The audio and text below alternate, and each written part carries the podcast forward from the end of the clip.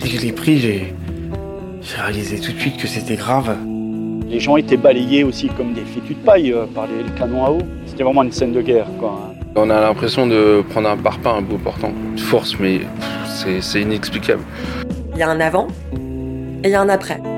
Et cette rencontre avec l'effroi d'une rencontre avec la mort finalement. Et là, je réalise vraiment que merde, putain, j'ai un œil en moins comme Le Pen, quoi. Au 1er mai dernier, le bilan des blessures graves en manifestation fait froid dans le dos. 24 personnes sont borgnes, 5 autres ont perdu une main. Des dizaines d'autres ont perdu leurs dents, des morceaux de leurs gencives, de leurs pieds, de leurs os. Il n'y a jamais eu autant de blessés pendant un mouvement social en France. Portrait de gueule cassée. Ils vont pas siffler là, je pense pas. Ils ont peur Ils sont pas fous, ouais. Moi, c'est Xavier. J'ai 25 ans. Et euh, j'ai été victime d'un tir de LBD sur place de la République euh, samedi 20. C'était l'acte 23 C'était l'acte 23, ouais. J'avais juste euh, un petit, petit masque à gaz. Je voulais pas vraiment qu'ils me voient protégé, vraiment protégé, quoi. Je même pas de gants, je mets rien, quoi. Il faisait super beau ce jour-là, il faisait chaud. Est-ce que vous vous souvenez de ce qui se passe avant que vous soyez blessé? C'est-à-dire que Racontez-moi votre arrivée pendant la manif, euh, où est-ce que vous êtes, euh, comment ça se passe? Bah, ce samedi-là, je suis arrivé comme d'habitude sur la manifestation, c'était assez tendu. J'ai vu qu'il y avait pas mal de forces de l'ordre et euh, j'ai vu qu'ils chargeaient pas mal les forces de l'ordre, donc je suis plutôt resté en retrait. Moi d'habitude je filme, j'ai je filme pour en général comme ça pour pour moi, pour mon plaisir, pour faire des montages et tout, parce que je, je trouvais que c'était un mouvement franchement incroyable quoi. Et puis bah, depuis le début, je suis là, j'ai tout fait, tous les actes depuis euh, bah, jusqu'à maintenant, de, l'acte 1 jusqu'à maintenant, j'ai fait tous les actes à Paris. Et pour le Et pour le ben, on était arrosé par les canons à eau, par les lacrymogènes, le temps il était gris, euh, les gens jetaient des pavés, il y avait des assauts, euh, les gens étaient balayés aussi comme des fétus de paille par les canons à eau. Euh, c'était vraiment une scène de guerre. Quoi, hein. Et je me suis reculé un moment parce que mon portable ne fonctionnait plus à cause de l'humidité. Et vraiment, j'étais à l'écart. Et là, euh, bam Donc ce, choc dans, le cou, euh, où, tout s'arrête. Mon cerveau s'est comme arrêté. je n'avais plus qu'une idée, il fallait que je sorte du brouillard. Mais je marchais tout droit, tout droit. Je, voilà, je m'interdisais vraiment de tomber dans les vapes. C'était jusqu'à tomber sur un banc et là j'entends des voix euh, qui, viennent vers moi, monsieur vous êtes blessé. Donc après on m'a dit que j'avais les yeux qui se révulsaient et les gens ont vu le, trou que j'avais dans le cou, je saignais.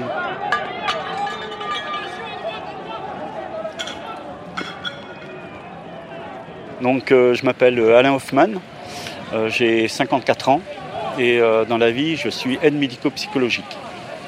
Et ancien militaire et ancien militaire. Donc c'était ma première manifestation à Paris, donc le 1er décembre. Et ce jour-là, la France a tiré sur moi.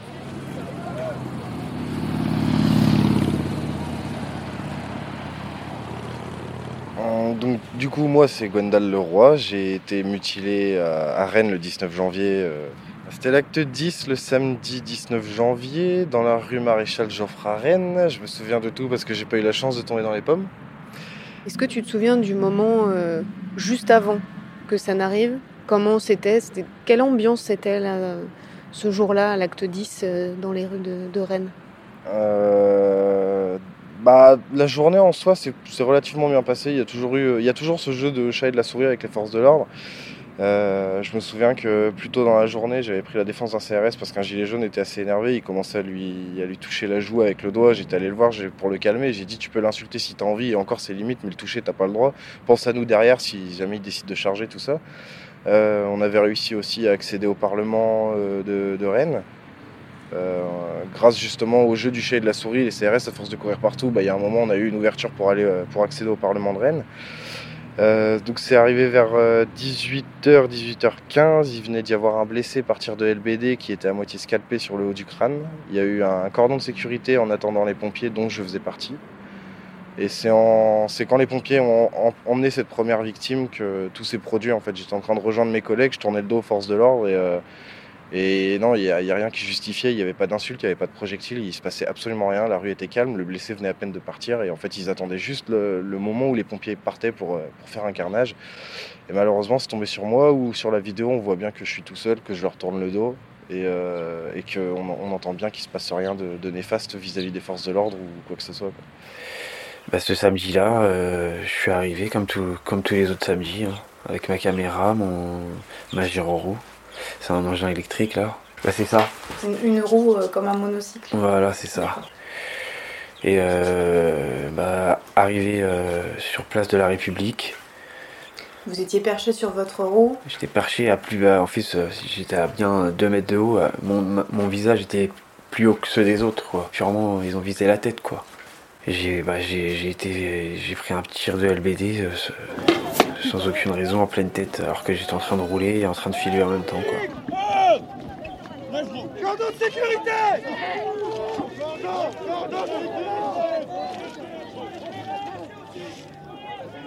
Vous avez donc pris un choc au visage. Est-ce que vous vous en souvenez? Je m'en souviens, j'ai j'ai carrément des, des flashs de, de la scène, quoi. Dès que je l'ai pris, j'ai j'ai réalisé tout de suite que c'était grave. Quand je suis tombé, en fait, pour moi, j'étais j'ai, en fait, j'ai perdu connaissance sur le moment. En fait, j'étais par terre et j'ai entendu attention la grenade.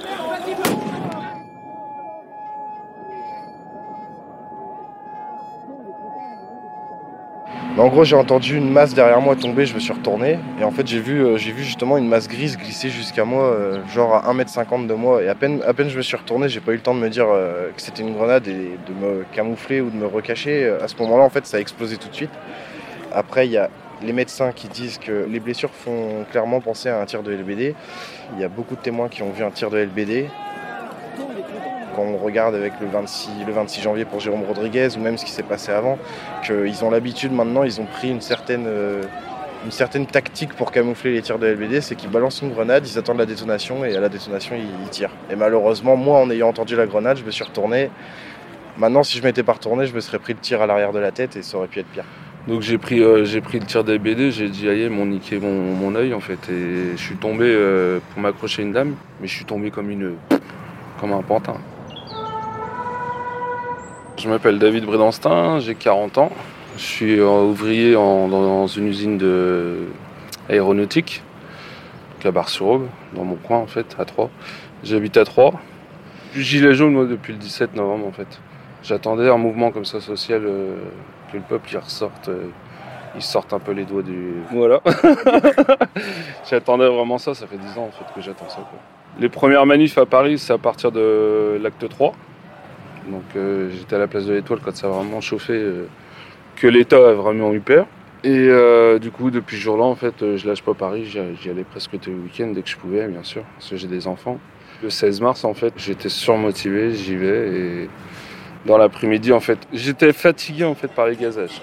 Du coup, je me suis un peu dispersé avec mes amis troyens. On était, on était quoi, une 4 80, hein, 80 à monter sur Paris ce jour-là. Entre le Fouquet qui avait déjà cramé, bien sûr, et euh, la banque, en fait, j'ai vu une ribambelle de baqueux qui se mettait en position. Du coup, je me dis, je vais m'écarter.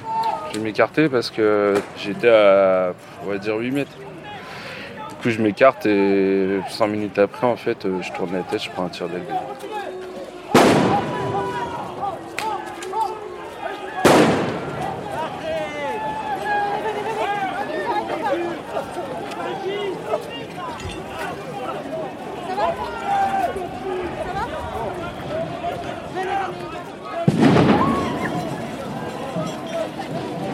Putain de merde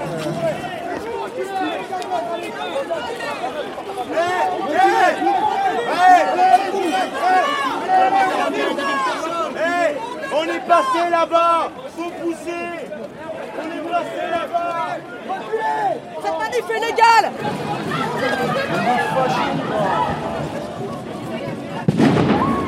Il y a eu d'autres yeux perdus avant le mouvement des Gilets jaunes, notamment pendant le mouvement contre la loi travail en 2016. Cette année-là marque un véritable tournant dans la brutalité policière. Les lacrymogènes pleuvent littéralement sur les manifestants et manifestantes. Un étudiant perd un œil à Rennes le 28 avril 2016. Le dernier blessé grave, c'est Laurent Théron. Le 15 septembre 2016, place de la République à Paris, là où le mouvement Nuit debout est né il y a quelques mois seulement, la manifestation de rentrée doit signer le renouveau du mouvement contre la loi travail. C'est ce jour-là que Laurent Théron est blessé par une grenade de désencerclement. Je m'appelle Laurent Théron, secrétaire médical. Je travaille à l'assistance publique aux hôpitaux de Paris. Euh, je, suis indiqué à Sud Santé et je fais partie aussi d'un collectif maintenant qui s'appelle l'Assemblée des blessés. Toi, tu as été euh, blessé il y a quelques temps maintenant. Ça remonte à avant le mouvement des Gilets jaunes. Est-ce que euh, tu veux bien revenir sur cette blessure? C'était en 2016 Le 15 septembre 2016 exactement. Et c'était pendant les manifestations contre la loi travail. Le 15 septembre étant la grosse manif de rentrée. Bah voilà, par un, par un drame pour moi, puisque mon œil s'est fait euh, exploser par euh, un galet de grenade de désencerclement sur la place de la République. Est-ce que tu te souviens de ce moment-là? Non, c'est encore très très présent. Je m'en je m'en rappelle très très très bien. C'est exactement 16h53. Voilà, c'était euh, sur la place de la République. Il y avait voilà, le cortège arrivait là, toute la place était nassée, et tu pouvais ressortir que de l'autre côté, qui est l'avenue de la République. Et en plus, c'était en entonnoir. Avec Sud, on était devant ce jour-là. Derrière, c'était la CGT, et ils arrivaient, des gars, ils poussaient pour qu'on avance, quoi. C'était un début de mouvement de foule, exactement. Bon, moi, je vois ça, je me dis, bon, enfin, j'ai pas envie de me faire euh, écraser, puis j'ai pas envie de partir. Il y avait un, des food trucks, il y avait à bouffer. Euh, et puis, euh, donc je me dis, bon, je vais me mettre sur la place, voilà, je discute avec à droite à gauche. Euh.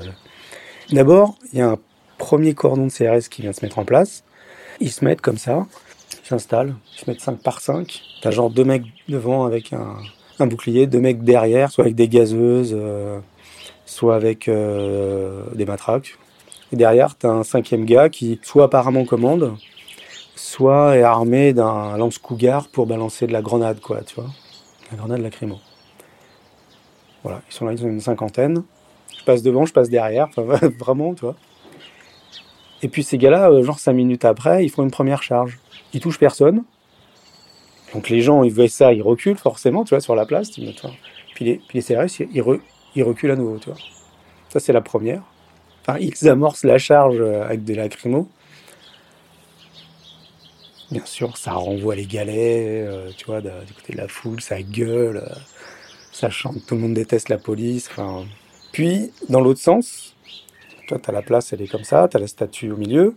Dans l'autre sens, tu as, une autre charge, genre dix minutes après, quoi. Leur but, apparemment, c'est d'évacuer la, la, place. Mais tout le monde sur la place, ils sont complètement débiles ou quoi? Enfin, le, le cortège, tu vois, nous on était en tête avec Sud, on en était à la moitié, quoi, tu vois c'était jamais fini, quoi. Tu vois, il n'y avait pas de raison d'évacuer la place, et personne qui fritait. On comprend pas.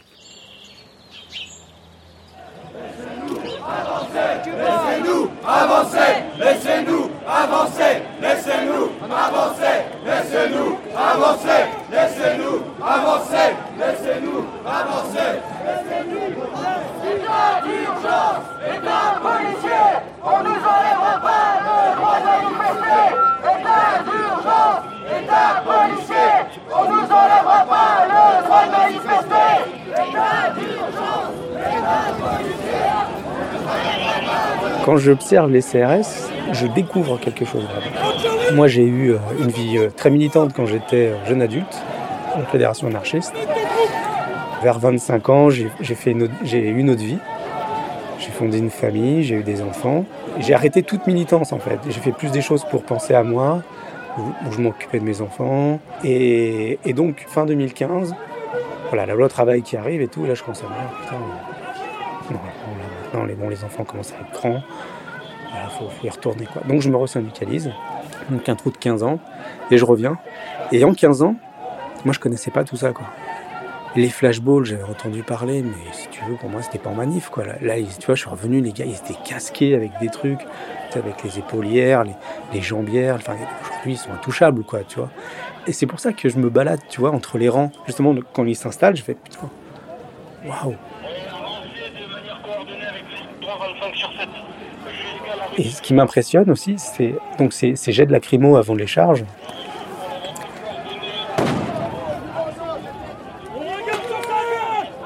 vois les galets qui tombent en cloche, et le, ciel est criblé. Tu, tu vois, genre, euh, tu sais pas, tu, peux pas les compter tellement c'est euh, 40, 50 galets qui tombent là.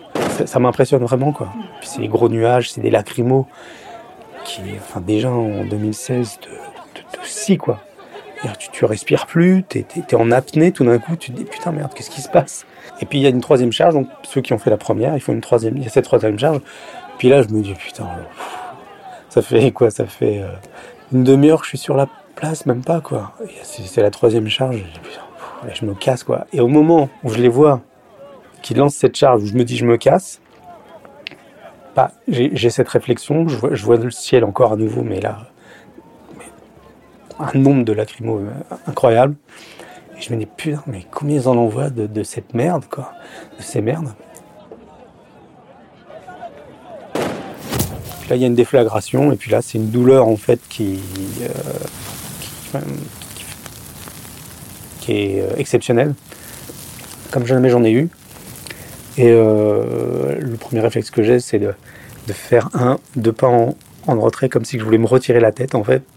C'est comme euh, quand tu te brûles, tu, tu fais comme ça, tu sais, t'as un mouvement de arrière, tu vois. Mais quand même, les derniers moments, je me dis que j'ai que mon œil a vu, c'était les palais de lacrymo et des CRS qui chargent. Et là, je, enfin, je me mets à genoux et, et. Et je hurle, mais de toute ma, toutes mes forces, en fait, j'hurle de toutes mes forces. Et je sais pas combien de temps ça dure, en fait. Mais je me mets à genoux. Je me mets à genoux parce que je. Parce que j'ai mal déjà, et puis parce que je les, vois charger, en fait. Donc je me dis en plus, ils vont me piétiner, ces bâtards, quoi. Quasiment tout de suite, je sais que c'est grave. Tout de suite, je, sais que c'est grave parce que j'arrive plus à voir, en fait. C'est immédiatement, je vois plus rien de- du côté droit. Puis, je sens une pression qui augmente. Vraiment, j'ai l'impression que ma tête va éclater sur le côté droit. Et, je pisse le sang. Et, déjà, je, je me rappelle très très bien en me disant, je crois que l'œil c'est mort. Mais ce qui m'inquiète, c'est comme, euh, bon, je suis secrétaire médical, mais pendant 20 ans, j'ai été aide-soignant et j'ai travaillé au bloc opératoire et je sais ce que c'est qu'un un hématome sous-dural, un hématome intracrânien. Et c'est pas le même délire qu'un œil crevé. Un œil crevé, un œil crevé, c'est un œil crevé. Un hématome euh, intracrânien, au mieux, euh, tu as des séquelles légères. Au pire, faut qu'on t'ouvre la tête et qu'on l'évacue parce que tu peux, tu peux mourir en fait. C'est des opérations mais hyper délicates. Ça, j'y ai travaillé vraiment au bloc opératoire et j'ai vu ce genre de choses sur des enfants qui, font des chutes, tu sais, la tête la première, qui se retrouvent. Et donc on les scalpe, on leur ouvre la boîte crânienne, voire on les trépanne sur. Puis après, tu as le chirurgien qui vient euh, faire un travail d'orfèvre, c'est-à-dire c'est un truc, c'est genre, mais millimètre par millimètre, tu, tu, tu peux avoir des grosses complications. Donc c'est vraiment des opérations très très lourdes. Et ça, je le sais. Et ça te traverse l'esprit euh, Ah mais exactement, je sens la pression qui augmente. Et les médics viennent en premier comme ça. Je vois l'expression de leur visage, et je- ils, sont, euh, ils sont scotchés quoi. Et ils ont pas, voilà, ils savent pas ce que c'est euh, vraiment des fois, euh, ce que c'est que ces blessures là quoi. C'est des blessures de guerre. Hein. J'ai senti vraiment une douleur comme j'ai jamais ressenti de ma vie, quoi. Je pourrais même pas vous expliquer la souffrance. C'était une douleur euh, incroyable. C'est le truc, il est arrivé. En plus, euh, il est pas arrivé droit. Il est arrivé, euh, le projectile, il est arrivé en, pivotant. Donc là, le LBD, c'est vraiment un, projectile. ça ressemble pas à une boule, quoi. C'est et à l'arrière, il y a un plastique super dur. Et donc, moi, je l'ai pris en plein, en travers, quoi. Je l'ai pas pris droit. On a l'impression de prendre un parpaing un beau portant.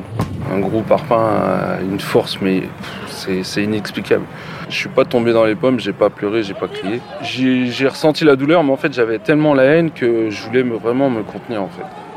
En fait, ce qui me fait me relever, c'est il y a quelqu'un qui dit S'il vous plaît, euh, messieurs, dames, ne filmez pas. Et ça, je peux pas te dire pourquoi. Je gueule ma race. Je sais pas combien de temps ça dure, peut-être 5 minutes. Mon œil. Et le fait que une personne ait dit ne filmez pas, ça me rend dingue. Tout d'un coup, je me dis putain, bordel de merde, je me relève, mais vraiment en disant ça. Mais putain de bordel de merde, mais filmez quoi. Montrez ce qu'ils font, ces gars-là, quoi. Mais je les insulte, quoi. Bande de gros bâtards. Puis vraiment toutes les insultes que j'ai appris, quoi, de toute ma vie, quoi. Les trucs euh, les pires, quoi, tu vois. Si vous m'avez crevé à l'œil, mais je vous nique vos races, bande de. Enfin, vraiment des trucs euh, sans réfléchir, quoi. Ils m'ont porté à 4 Il fallait qu'ils passent déjà un barrage de CRS qui les ont euh, bloqués hein, pour être déposés sur le trottoir. Euh, il y en a un qui a crié il va mourir. Euh, ça fait drôle euh, d'entendre des, choses comme ça. Et je n'ai aucun souvenir des visages.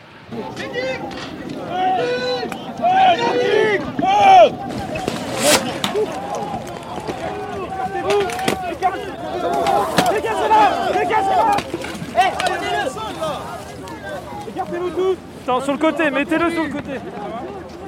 Mettez-le sur le côté là. C'est où que t'as mal C'est la cheville, c'est la cheville. C'est la Attends, attends. Sur l'extérieur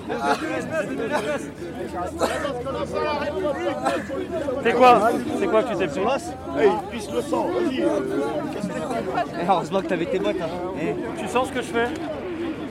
Ouais Là? Ok, là Qu'est-ce que je fais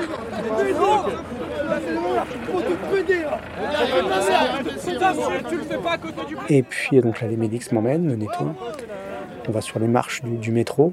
Et je leur demande, bon, ok, euh, est-ce qu'il y a un médecin parmi vous? Là, je me lève et j'écoute les enfants. C'est super ce que vous faites, il n'y a pas de souci. Mais là, il me faut un putain de médecin. Je sens la pression qui augmente, je crains l'hématome intracrânien. Il faut m'évacuer vite, il faut que j'aille aux urgences. Là, il y a un grand que je connais pas. Il m'attrape, il dit Viens, je t'emmène. Premier cordon, les CRS veulent pas me laisser passer. Comment ça, je peux pas passer? Vous avez vu ma gueule? Là, le premier cordon me laisse passer. Mon, gars, il me dit de m'asseoir. Il y a un, médecin qui va arriver de la manif. Euh, mais il arrivera 10 minutes, un quart d'heure après. Euh, là, j'ai des premiers soins, pareil, mais c'était avec de l'eau, quoi, tu vois. Et là, je suis comme un ouf, en fait. Ouais, je suis pris en charge assez rapidement même parce que c'était tellement chaotique ce jour-là que les street medics étaient tout le temps aux aguets. Donc la dame à qui je m'accroche en fait, elle appelle, elle crie euh, street medic. On m'a retransporté parce que euh, ça regazait. Donc j'ai été transporté au moins deux fois, deux fois pour être euh, tranquille pour qu'ils puissent me soigner en fait. J'avais toute la paupière qui, qui était arrachée, qui, qui pissait le sang et tout. J'ai pensé en fait direct à ma famille, direct à ma famille, à mon boulot, à mes à mon avenir en fait. Dans l'ambulance, il y avait deux CRS, dont un était blessé. Ils m'ont demandé ce que j'avais, je leur ai dit, vous m'avez tiré dessus, et ils se sont excusés quand même. Mon œil éclate à 16h53 et on a la trace qu'à 17h, les CRS, ils, appellent, euh, donc ils appellent des secours. Mais, mais ça, j'en sais- j'en suis absolument pas persuadé sur le moment, quoi. C'est une éternité. Puis je réussis à me détendre un petit peu. Arrive un médecin, la manif, et elle commence à me poser les premières questions. Elle me demandait si j'avais perdu connaissance, qui sont les premiers signes, en fait, des troubles neuro, euh, nausées, enfin nausées, vomissements, perte de connaissance, euh, étourdissement, voilà, enfin des, des petits signes, tu vois. Et là, ça, ça me calme, en fait. Parce que tout d'un coup, je la vois et je me dis, ah putain, mais merde, c'est vrai. Ça, les premières minutes, j'avais l'impression que j'allais crever, quoi. Vraiment, et que tout le monde s'en branlait. quoi. Le, le grand est parti. Deux minutes après, il revient avec une bouteille d'eau. Et, euh, et là, je lève les yeux et je vois son visage. Et, euh, et je dis, putain. Et là, je lui dis, je le regarde, je lui dis, putain, mais t'es qui, toi?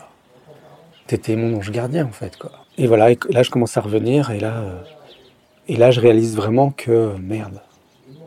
Putain, j'ai un œil en moins comme Le Pen, quoi. Premier truc qui me vient à l'esprit, c'est ça. Putain, merde, j'ai un œil de verre comme Le Pen. Et ça, ça me fait super chier, quoi. Et ça fait, bon, ça le fait marrer lui, mais on attend les secours, en tout cas. On continue. Ils mettront 50 minutes avant d'arriver. Là, je je vais dans l'hôpital, je vais d'hôpitaux en hôpitaux, je, je vois euh, bah, que tous les services sont euh, en grève et tout le monde est débordé. J'attends, j'attends des heures, des heures, des heures.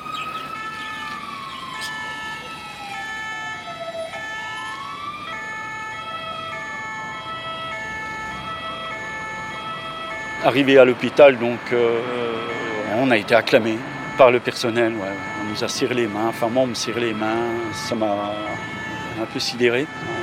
Un, moment assez bizarre où on est euh, en état de choc et euh, tous les gens viennent euh, dire merci. Quoi.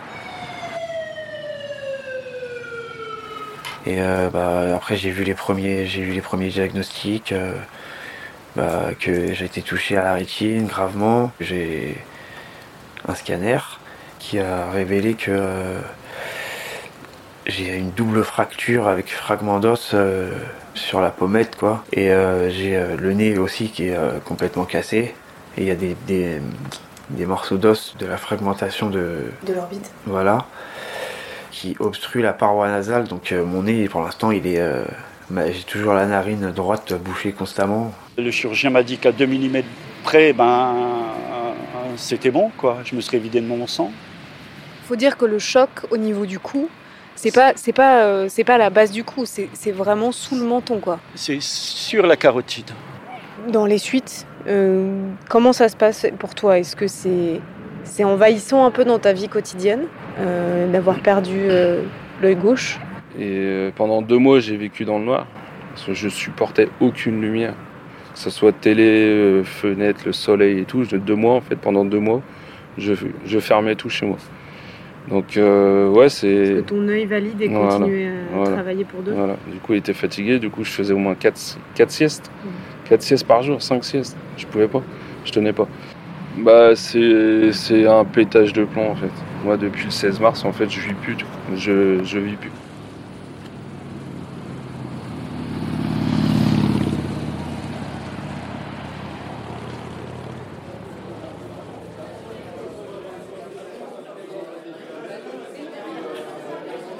Dimanche 28 avril 2019.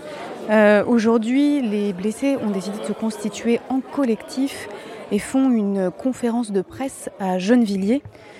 Alors là, ils viennent de passer trois jours à se parler. Ils voulaient euh, partager leurs ressentis et tout ce qu'ils avaient, euh, tout ce par quoi ils étaient, il et elle étaient passés depuis leurs blessures.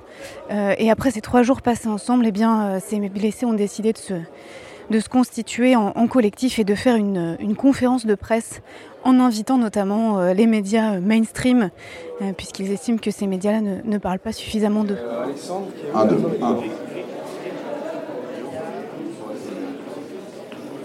On est tous là, là, c'est bon ou pas?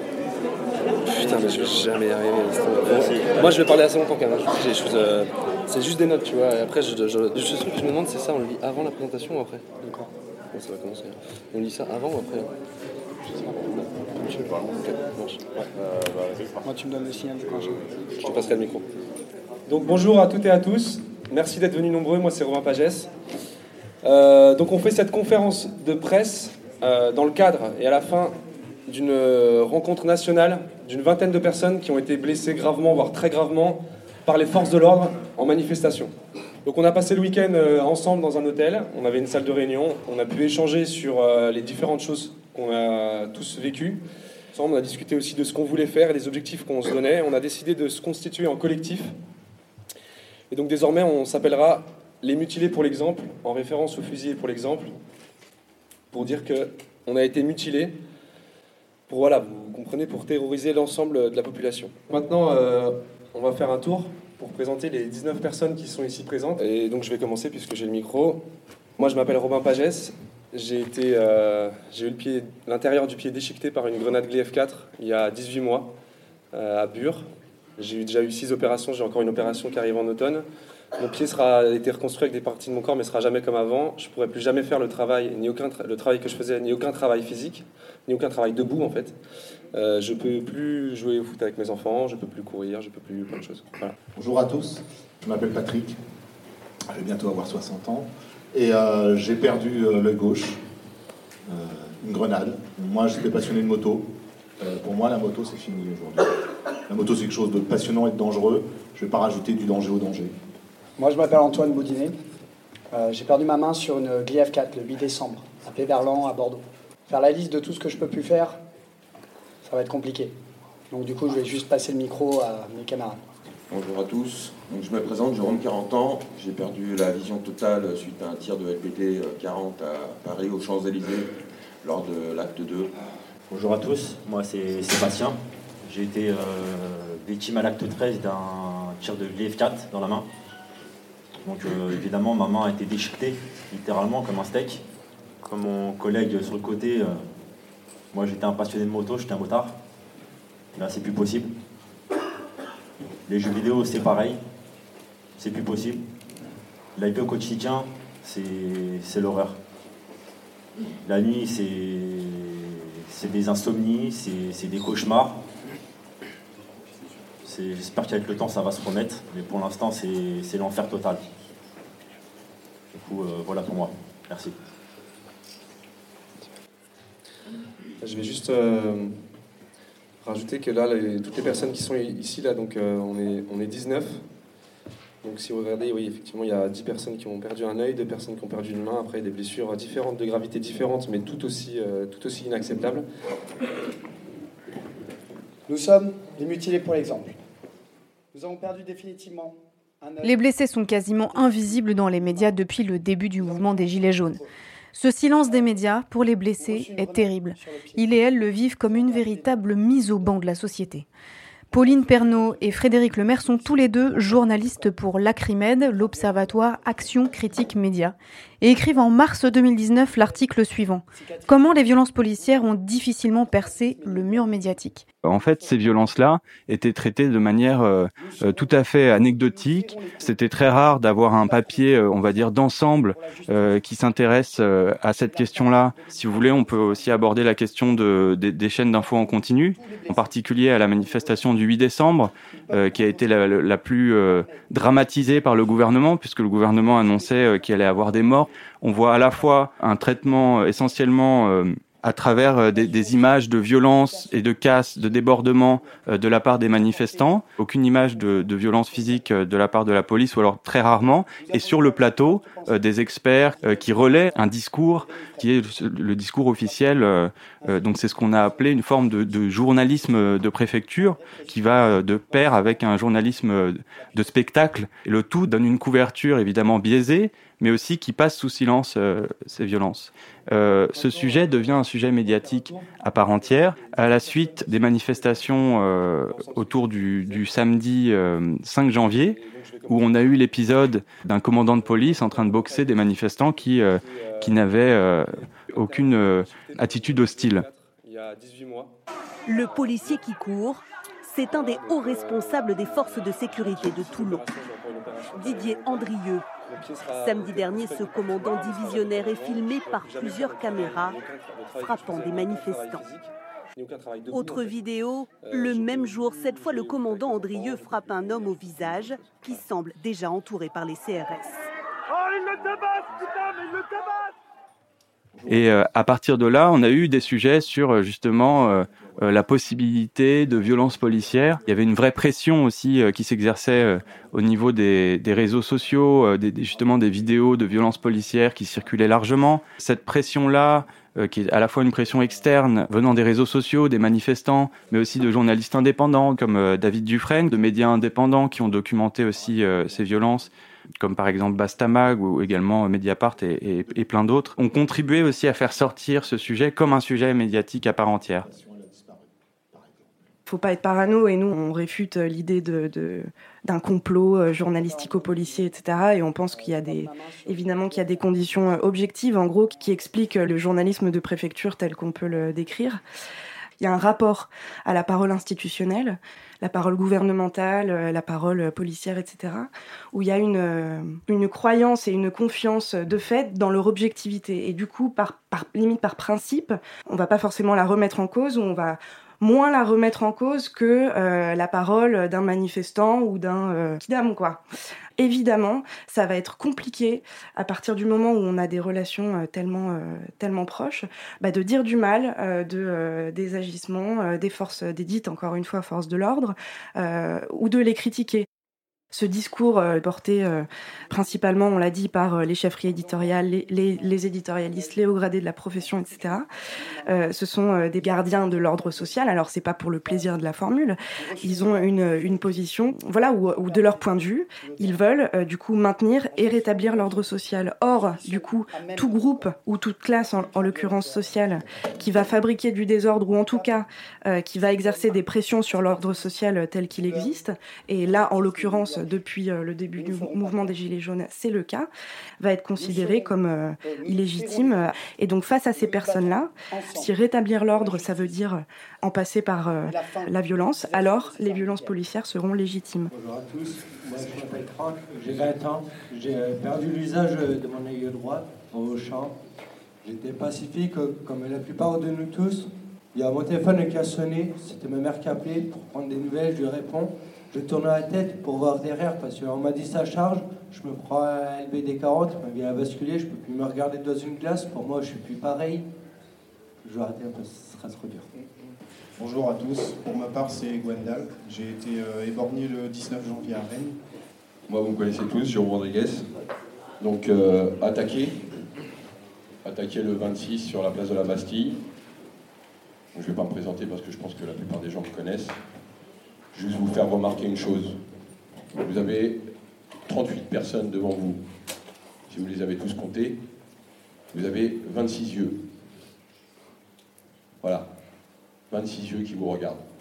Faites le compte, il y a un petit problème. Il y a quelque chose qui ne va pas. Le coup qu'il et elle ont reçu n'était qu'un début.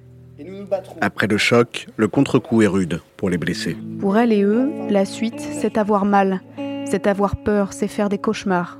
Être blessé dans son corps, Très profondément, jusqu'à faire vaciller leur conscience.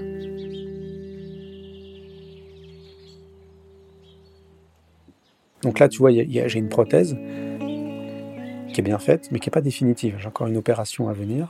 Alors j'ai un mois d'arrêt pour l'œil, l'opération, et après j'ai deux ans de dépression. Tu Quand vois. même. Ouais, quand même. J'étais un, j'étais un jeune homme, quoi, de, de 25 ans. J'étais, plein de vie. hein, J'étais. J'avais tout, j'avais mon travail, j'avais tout. hein, J'étais, je manquais de, pr- pratiquement de rien, je, me- je m'en sortais, quoi. Mais pourquoi vous en parlez au passé? C'est toujours là, même si vous êtes blessé. Ah Oui, mais ça change tout, là. Et. Des fois, même quand je. Quand je, j'essaie de m'assoupir un peu, je sursaute carrément parce que. Je sais pas, je revois la scène, j'ai un flash, quoi. Ça vous revient en fait. Mm.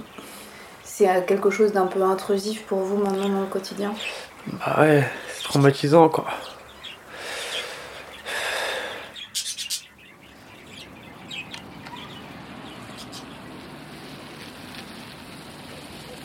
Depuis euh, le 1er décembre, euh, je rêve à 80%, mes rêves sont sur euh, les violences policières. Je, rêve que euh, je suis poursuivi. Je, rêve que j'arrive à, prendre un, des matraques et à les plier comme si c'était des vulgaires tissus. Vraiment des rêves absurdes. Une personne m'avait dit, mais Alain, à 2 mm près, tu revenais pas. Donc euh, c'est là que j'ai réalisé que ce n'était pas une simple blessure, un simple souvenir euh, d'une manifestation, mais que c'était une blessure, euh, comme certains le disent, de, guerre. Quand j'ai vu les cauchemars qui continuaient, quand on revoit des, vidéos de, violence, des, gens qui se font tabasser comme ça, des, forces de l'ordre, c'est- des flics. Ils représentent pour moi plus rien du tout. hein. Quand je les vois qui se mettent à plusieurs pour tabasser quelqu'un alors qu'il est déjà maîtrisé, qu'il est à terre, et ça suffit. Euh, ouais, j'ai des larmes qui viennent encore euh, assez souvent en ce moment.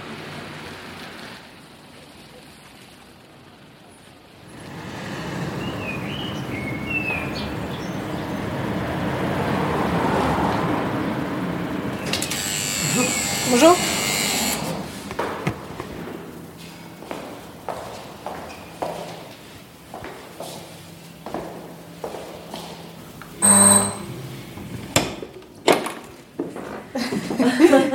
Vous savez, la seule chose dont on soit sûr quand on est, c'est qu'on va mourir, sauf qu'on n'est pas du tout fait pour y penser tout le temps. Et ces événements-là nous confrontent à penser à, notre finitude de manière très brutale, très violente. Et ça, c'est extrêmement déstabilisant. Donc, je suis Vanessa Vidou, je suis psychologue clinicienne, je suis spécialisée effectivement dans l'accompagnement du psychotraumatisme. J'interviens dans des cellules de crise.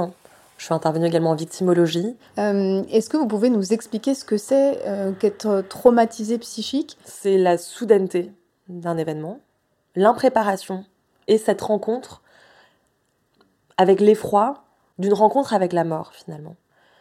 C'est se voir soit mourir à ce moment-là, hein, ou voir être témoin d'un accident qui touche à l'intégrité euh, d'une personne et potentiellement la voir mourir.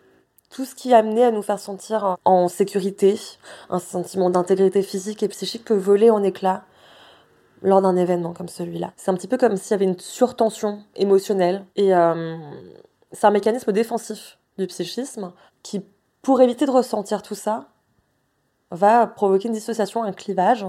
Cet événement n'a pas pu être vécu pleinement. Euh, il demande d'être intégré par le psychisme. Il revient sous la forme de traces sensorielles. Comment ça se passe quand on est blessé comme ça? Quelles sont les étapes par lesquelles on passe? Déjà le lendemain matin, c'est quand tu te réveilles, tu te dis putain merde, c'était pas un cauchemar quoi. En grève reproductive depuis le 26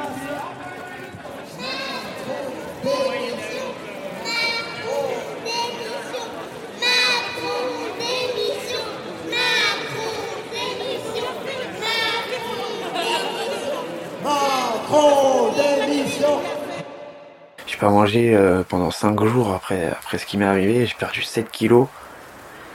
Euh, ouais, j'ai perdu 7 kilos. J'avais plus aucun moral du tout. Heureusement que tout le monde est venu me soutenir, euh, me voir, me rendre visite, euh, m'apporter du soutien euh, partout, même en message, des appels téléphoniques. euh, parce que sinon, franchement, c'était super dur ce qui m'arrivait. Passer la douleur, donc c'est, été d'abord passer l'opération. Tout semble long, il faut être très patient. Il y a l'image de soi, tu sais comment tu étais avant. Tu sais ce que tu avais avant.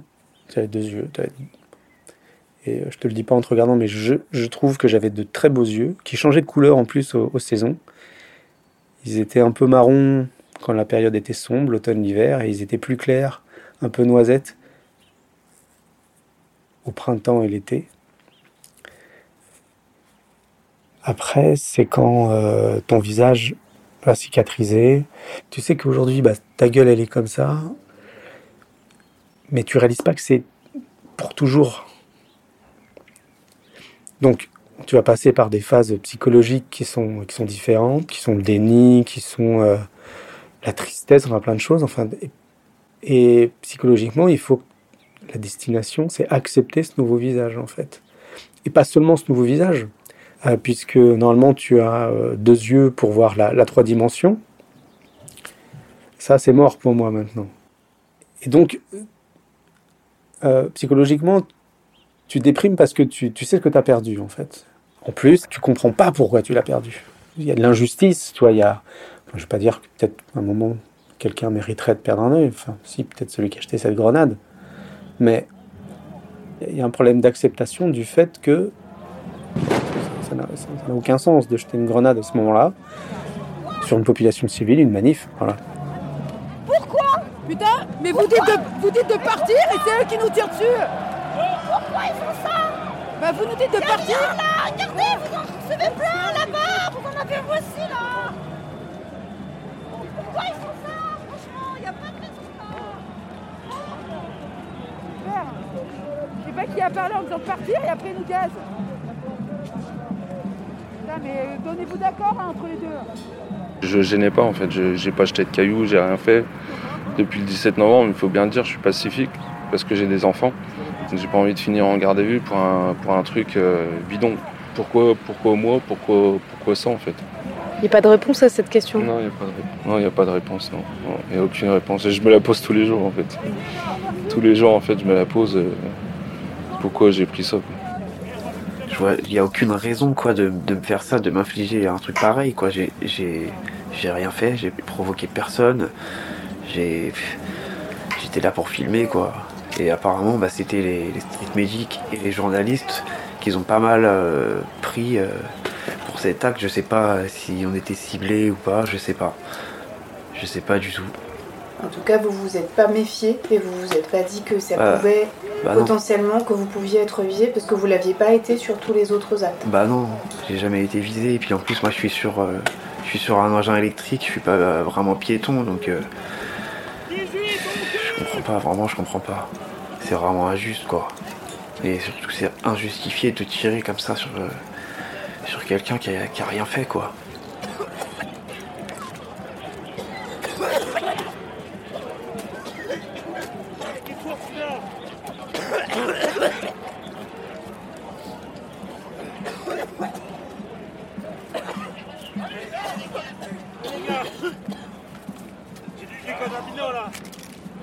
Qui qui nous casse la gueule là comme ça là À droite 18, trop serré les rangs Et puis aussi, donc il y a, l'image de soi et l'image que tu renvoies aux autres. Et la première image, moi, qui me gênait de renvoyer au début, vraiment dès le début, c'était celle-là de mes enfants. tu vois? J'ai deux enfants, à l'époque ils ont euh, 8 et 14. Et euh, ça m'est arrivé le jeudi et ils viendront le dimanche. J'avais peur qu'ils soient traumatisés, qu'ils soient choqués, et ils l'ont été. Hein. J'ai demandé à l'infirmière de masquer pour pas qu'ils voient, parce que c'est vraiment encore dégueulasse, quoi. Parce que l'hématome réduit et l'œil commence à s'ouvrir. Et alors, mon, mon grand, celui qui a 14 ans, je l'avais eu au téléphone. Donc lui, c'est ses copains qui lui avaient montré ma gueule sur Internet. Mais lui, il a, réal- il, il a pas réalisé tout de suite, du coup. Mais il m'en parle au téléphone. Il me parle, ça va papa, alors comment, mais qu'est-ce qui... Tu vois, tu, tu vois plus, machin. Il me pose des questions très précises. Il est très... euh, euh, il a besoin, de toute façon, de, de poser des questions tout le temps. Et il parle, il parle, il parle, il parle. Alors que l'autre, 8 ans, sans avoir vu d'image, tout de suite, il a compris. Donc il pleure au téléphone, en fait. Par contre, quand ils viennent à l'hôpital, c'est l'inverse qui se passe. Que le grand, il avait vu des images, un truc un peu virtuel, un truc qu'il qui, fait tous les jours finalement, tu vois, qu'il est sur son smartphone, il voit, il d'autres gueules éclater sans doute, tu vois. Et lui, c'est en me voyant, malgré les questions qu'il avait posées, euh, il se met à pleurer, quoi. Il s'effondre. Le, petit, euh, je, le dis, euh, j'aime bien cette blague, ce qui me, j'ai un moment quand ils étaient, je dis bon, bah, faut que j'aille aux toilettes. Et là, le petit fait, mais attends, mais attends, papa, mais comment tu vas faire pour viser, quoi? Et donc, il, bon, il est drôle de, base, tu vois, mais il se met à plaisanter, quoi, tu. Donc, déjà, ça, je, vois qu'il est dans une phase d'acceptation, parce qu'il peut, il peut en plaisanter. Et dans les semaines qui viennent, on va, on va essayer d'en- naturellement, tu vois, aussi de plaisanter de ça, quoi. Et puis parce que aussi la vie de tous les jours va faire que euh, va falloir dé- dédramatiser, parce que quand je cuisine, j'en fous à côté, quand je, je fais des trucs, voilà. Et puis moi, j'aime bien jouer avec mes enfants premier truc que je, que je fais quand, on, quand je rentre, c'est je dis, allez, on va faire un ping-pong, quoi. Donc j'ai perdu, mais il n'y a même pas match, en fait. Voilà, il faut essayer de reprendre une vie. Il va falloir s'adapter, il va falloir que je m'adapte moi, mais il va falloir que les autres aussi s'adaptent. Le regard du premier qui m'a gêné, c'était les enfants. Et après, c'est le regard des autres. Dans les magasins quoi, ok, c'est des petits gamins en fait qui nous regardent euh, comme si on était euh, un monstre. Et c'est choquant en fait. J'ai deux filles et ces trucs-là en fait c'est pesant. C'est pesant. Quand on rentre quoi dedans quelqu'un parce qu'on l'a pas vu arriver sur le côté gauche, c'est énervant aussi parce qu'on le voit pas et la personne en fait qui comprennent après quand ils voient l'œil. Mais ces trucs-là en fait c'est énervant tous les jours.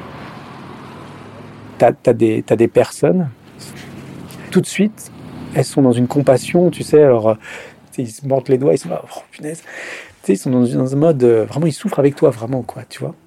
Et t'en as d'autres, ça les repousse vraiment, quoi. Te regardent avec un, on peut le dire, avec un mauvais œil, tu vois. Il y en a un qui s'est amusé, un mec que je ne connais pas, qui m'a écrit une lettre manuscrite, qui m'a dit, puis c'est au mot près, hein, c'est euh, bien fait pour ta gueule, vive Macron, vive la police macronienne. Un Vendéen qui a eu la bonne idée de mettre son nom, son, prénom sur, euh, en tant qu'expéditeur, donc bon, bah, cette personne-là, bah, moi, il m'a- beaucoup fait rire. Et moi, je lui en veux pas, il est... Les gilets jaunes étaient, étaient, étaient, enfin, je vais pas dire moutons comme tous les autres, mais les gilets jaunes ont fini par ouvrir les yeux. Mais avant, on était comme eux et on a mis le temps à ouvrir les yeux. Et est-ce que euh, dans ta famille, euh, on t'a soutenu dans ce moment qui a été, qui a été difficile pour toi? Oui, oui, je me suis senti euh, oui, soutenu. Après, c'est très compliqué là parce que moi, je suis en mode pétage de plomb. Du coup, on se renferme un peu dans, notre bulle en fait. On n'a pas envie d'en parler avec, euh, notre femme. Pourtant, moi, ça fait 17 ans que je suis avec ma femme et euh, j'arrive pas. J'arrive pas à surmonter ça. Après, ce qu'elle comprend pas là, c'est que je retourne en manif et que pour elle, j'ai assez donné en fait. Donc c'est très compliqué en fait cette passe et je suis limite à tout, tout plaquer pour euh, les laisser tranquilles et faire mon truc en fait. Tu disais que tu avais deux filles. Elles ont quel âge tes filles? 14 ans et 11 ans. Et comment est-ce qu'elles ont réagi, elles, à, à ce qui t'est arrivé? Alors la grande, ça a été une, euh, bah, c'était une catastrophe en fait. Quand elle a appris ça, elle était énervée. Elle a eu des problèmes euh, dans son lycée. Et euh, je suis rentré en fait de l'hôpital le vendredi. Elle s'est mise à pleurer pendant plus d'une demi-heure mes bras. Et pourtant, c'est une gamine en fait qui est très gentille, mais qui est très renfermée. Elle aime pas parler de ses problèmes. Elle aime pas parler. On n'arrive pas à parler trop avec elle non plus. C'est une, fille qui est, bien dans sa tête et tout, mais elle, est, très renfermée. Mais quand on voit ça, bah, c'est encore pire en fait. On se dit, mais pourquoi? Dans mon entourage proche, ça a été plutôt bien accepté. Ma petite sœur a été très proche dès le départ, en fait, celle qui s'occupait de moi dès le départ. Jusqu'à essuyer les, traces de sang qu'il y avait sur mes chaussures. Tu vois, vraiment, c'était, euh, c'est ma petite sœur, quoi. la petite Delphine. Mais euh, même l'autre qui habitait Bordeaux, qui était en train de monter un, bar euh, à chat, euh, alors qu'elle était vraiment en galère pas possible, avec ces petits problèmes là, qui étaient des gros problèmes matériels, mais elle est venue quoi. Mon père non. Et mon père, les premières conneries qu'il me dit, c'est qu'est-ce que tu foutais là-bas mais, Donc euh, j'ai rompu les ponts avec lui. Si à ce moment-là, t'as pas d'amour pour ton fils, donc euh, non, c'est fini. Voilà, c'est mort.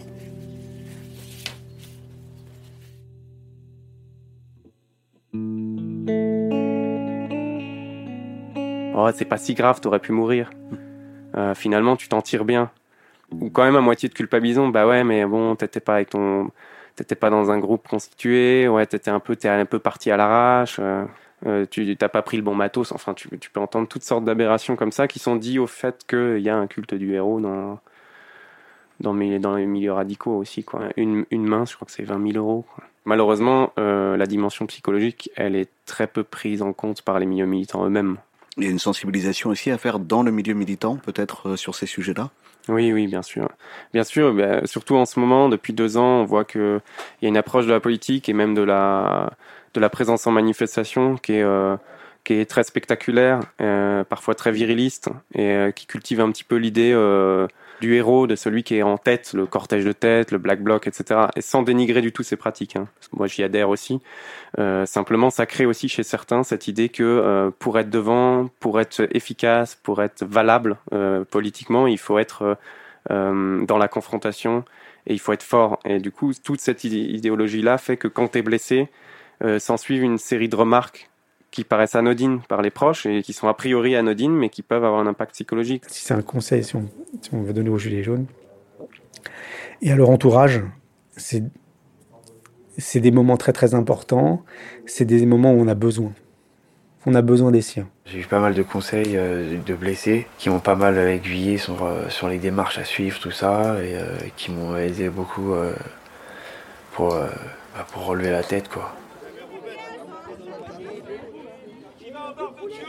Ouais, c'est où Allez, vas-y, bah on y va. Allez. Voilà, la conférence de presse est terminée. Euh, les médias comme BFM, euh, CNews ont été un peu pris à partie euh, par, euh, les, par les mutilés qui leur ont clairement fait comprendre qu'ils en avaient assez d'être des bêtes de foire euh, dans, dans les médias. C'était des débats assez, assez houleux.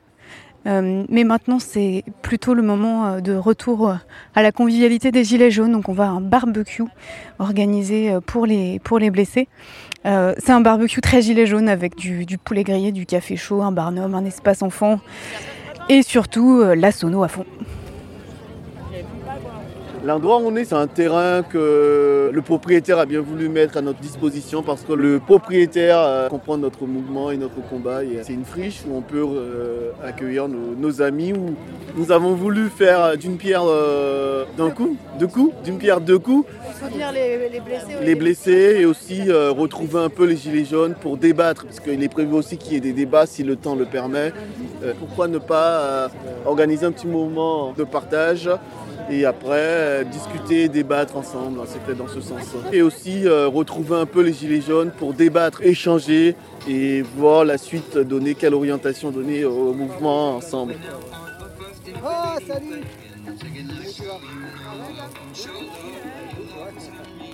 Est-ce que c'est important d'avoir déjà la reconnaissance sociale? C'est-à-dire que socialement, ce qui nous est arrivé, c'est évident que ça n'aurait pas dû arriver cette reconnaissance sociale, ça peut avoir un effet de réparation, là aussi, de réintégrer la personne dans la société. Parce que ce qu'elle a, qu a, vécu peut être entendu, euh, partageable. Est-ce que c'est forcément toute la société ou est-ce que ça peut être une partie de la société? Dans le cadre où on est Gilets jaunes, il y a un groupe, il y a un collectif aussi. Est-ce que le fait que le collectif reconnaisse cette blessure, c'est suffisant? Oui, pour certaines personnes, probablement. Ce soutien-là, il est extrêmement important. L'idée, en tout cas, c'est que ce collectif-là joue son rôle de solidarité à plein aussi. Donc ça, c'est important. Mais effectivement, dans le cas du procès, il y a quelque chose euh, de la loi symbolique qui vient reconnaître ce préjudice-là, et, et ça, c'est important. J'avoue, que- ouais, mais je vais pas le prendre à part parce que lui, il mérite vraiment. J'ai porté plainte euh, la première semaine en fait à l'hôpital. Ce qui me fait un peu euh, délirant en fait, c'est qu'il faut se dépêcher et tout parce que les caméras en fait, les images, ils les gardent qu'un mois. Et au final, euh, on est le, on est au mois d'août là, j'ai toujours pas été convoqué euh, les GPN. L'enquête est toujours pas lancée. On est en août et tu as été blessé le 16 mars. Pareil, voilà, c'est énervant, c'est énervant en fait. Et après, euh, je sais très bien qu'on n'aura même pas de gain de cause en fait. Pas de confiance, euh, pas confiance en la justice à ce niveau-là. J'ai pas d'espoir en fait. J'ai pas d'espoir et j'ai pas de confiance. Pas forcément euh, faire condamner le policier, mais au moins savoir qui il est, savoir que au moins il te voit et il sait ce qu'il t'a fait. Ne serait-ce que ça, c'est important pour toi. Ah oui, ça serait très important. Moi, je pense qu'en fait, ça serait ma, ma thérapie, hein, un peu. Ça me, ça me ferait beaucoup de bien de voir, lui poser la question, en fait, pourquoi tu m'as tiré dessus? Est-ce que tu connais euh, l'identité du policier qui Oui. a jeté cette grenade? Tout à fait. Il s'appelle Alexandre Mathieu. Alexandre étant son prénom, Mathieu son nom de famille. Il fait partie de la compagnie euh, républicaine euh, de sécurité numéro 7, qui est à Deuil-la-Barre. Euh, voilà, il est mis en examen. Alors ça veut dire quoi mettre mis en examen? Ça veut dire on lui retire son arme et il est assigné à des tâches administratives. Moi, je veux absolument que l'affaire soit jugée aux assises. Mon œil a, éclaté, j'ai un œil en moins. Il m'a éclaté l'œil. On se bat pour notre honneur, en fait. On se bat parce que euh, c'est pour dire que nos vies valent quelque chose, c'est important, euh, et qu'on n'a pas le droit de nier la justice à qui que ce soit, euh, surtout pour des actes graves comme cela. À ce jour, l'IGPN, la police des polices, indique avoir reçu 313 signalements concernant des policiers ou des violences policières pendant le mouvement des Gilets jaunes. Deux tiers de ces saisines ont été directement transmises à la justice et beaucoup ont été classés sans suite. Une vingtaine de dossiers à Paris, par exemple, sont en cours d'instruction et seulement deux procès concernant des policiers sont aujourd'hui à l'agenda de la justice. Cela paraît fort peu si on le compare aux centaines de gilets jaunes jugés en comparution immédiate depuis le début du mouvement.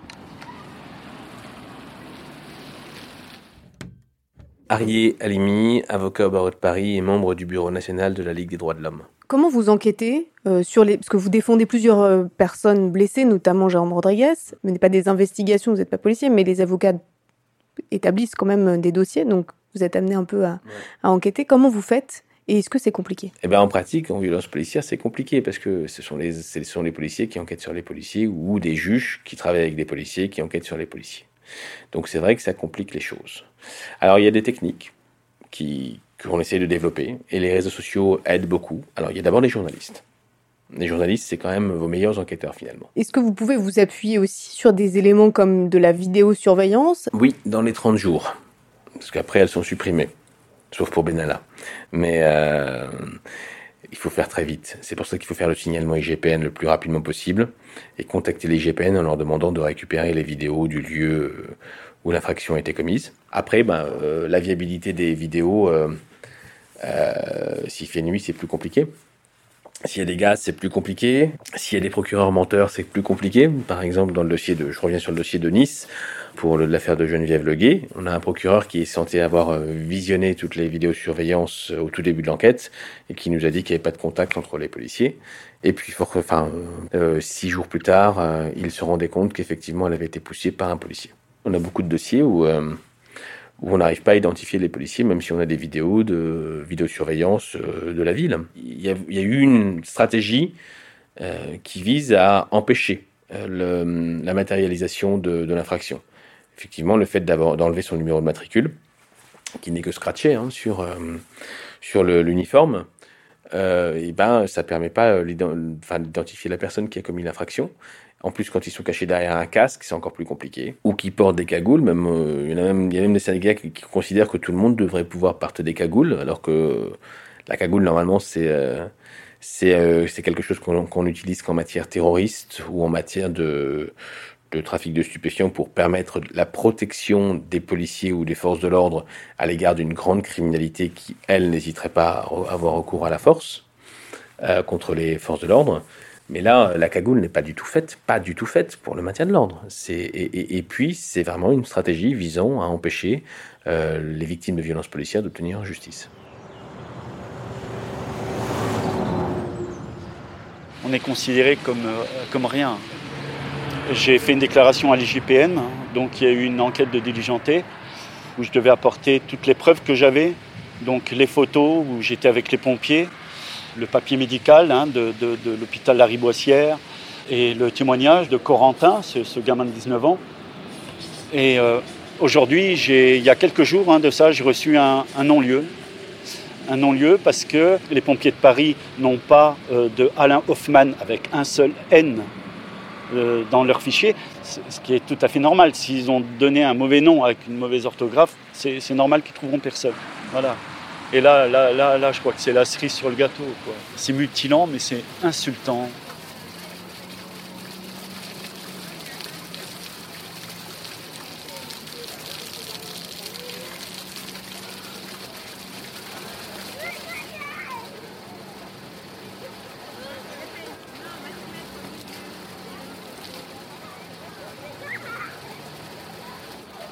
Est-ce que toi, tu as envie de retourner en manif Ma tête, hein, euh, ma tête me dit oui, mais mon, mon esprit, il est, il est plus vraiment aussi solide quoi qu'avant. hein. Mais l'envie est encore là. Ah oui, l'envie est encore là, c'est sûr.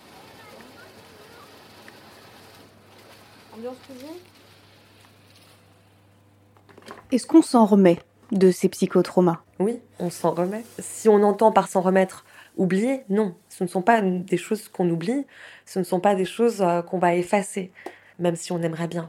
Mais à quel moment on peut considérer qu'on est en rémission d'un traumatisme psychique? Les, les premiers critères, en tout cas pour la personne, c'est pouvoir reprendre sa vie. C'est la première chose qui est attendue. Comme je vous disais, on vit autant du trauma avec euh, ce présent et ce futur qui sont empêchés par euh, euh, les images extrêmement envahissantes. Après, c'est vrai que euh, on est toujours sensible au fait qu'un trauma puisse être reconvoqué par des stimuli, comme on l'a dit, qui vont venir faire penser à ce traumatisme-là. On pense aussi aux dates anniversaires. C'est des moments qui sont sensibles, donc on peut continuer à accompagner ça assez longtemps. Et il pourra peut-être, mais comme pour tout, toute épreuve, tout deuil, y avoir comme une cicatrice, quelque chose euh, qui reste une fragilité à un endroit par rapport à quelqu'un qui n'aurait pas vécu cette situation-là. Mais on peut très bien continuer sa vie. Mais il y a énormément de parcours de personnes qui ont pu reprendre leur vie après et qui ont pu même restructurer leur vie. Parce que c'est pas anodin cette rencontre hein, effroyable avec la possibilité de sa propre mort. Donc on se met à interroger aussi euh, qu'est-ce qui fait sens pour nous? On peut réinterroger aussi nos priorités, changer de voie, changer de parcours, réaménager les choses autrement et très positivement euh, également. Et ça, c'est beaucoup de parcours comme cela.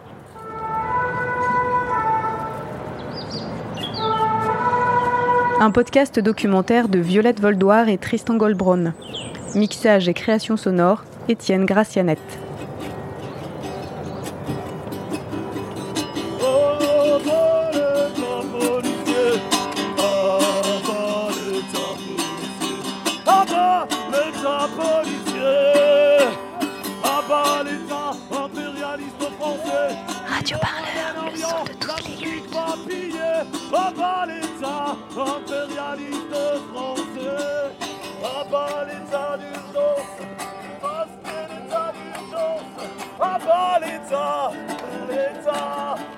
Documentaire a demandé un an de travail. La rédaction de Radio Parleur a besoin de vous pour continuer à documenter, enquêter et publier. Pour nous soutenir, faites un don sur la page radioparleur.net slash don.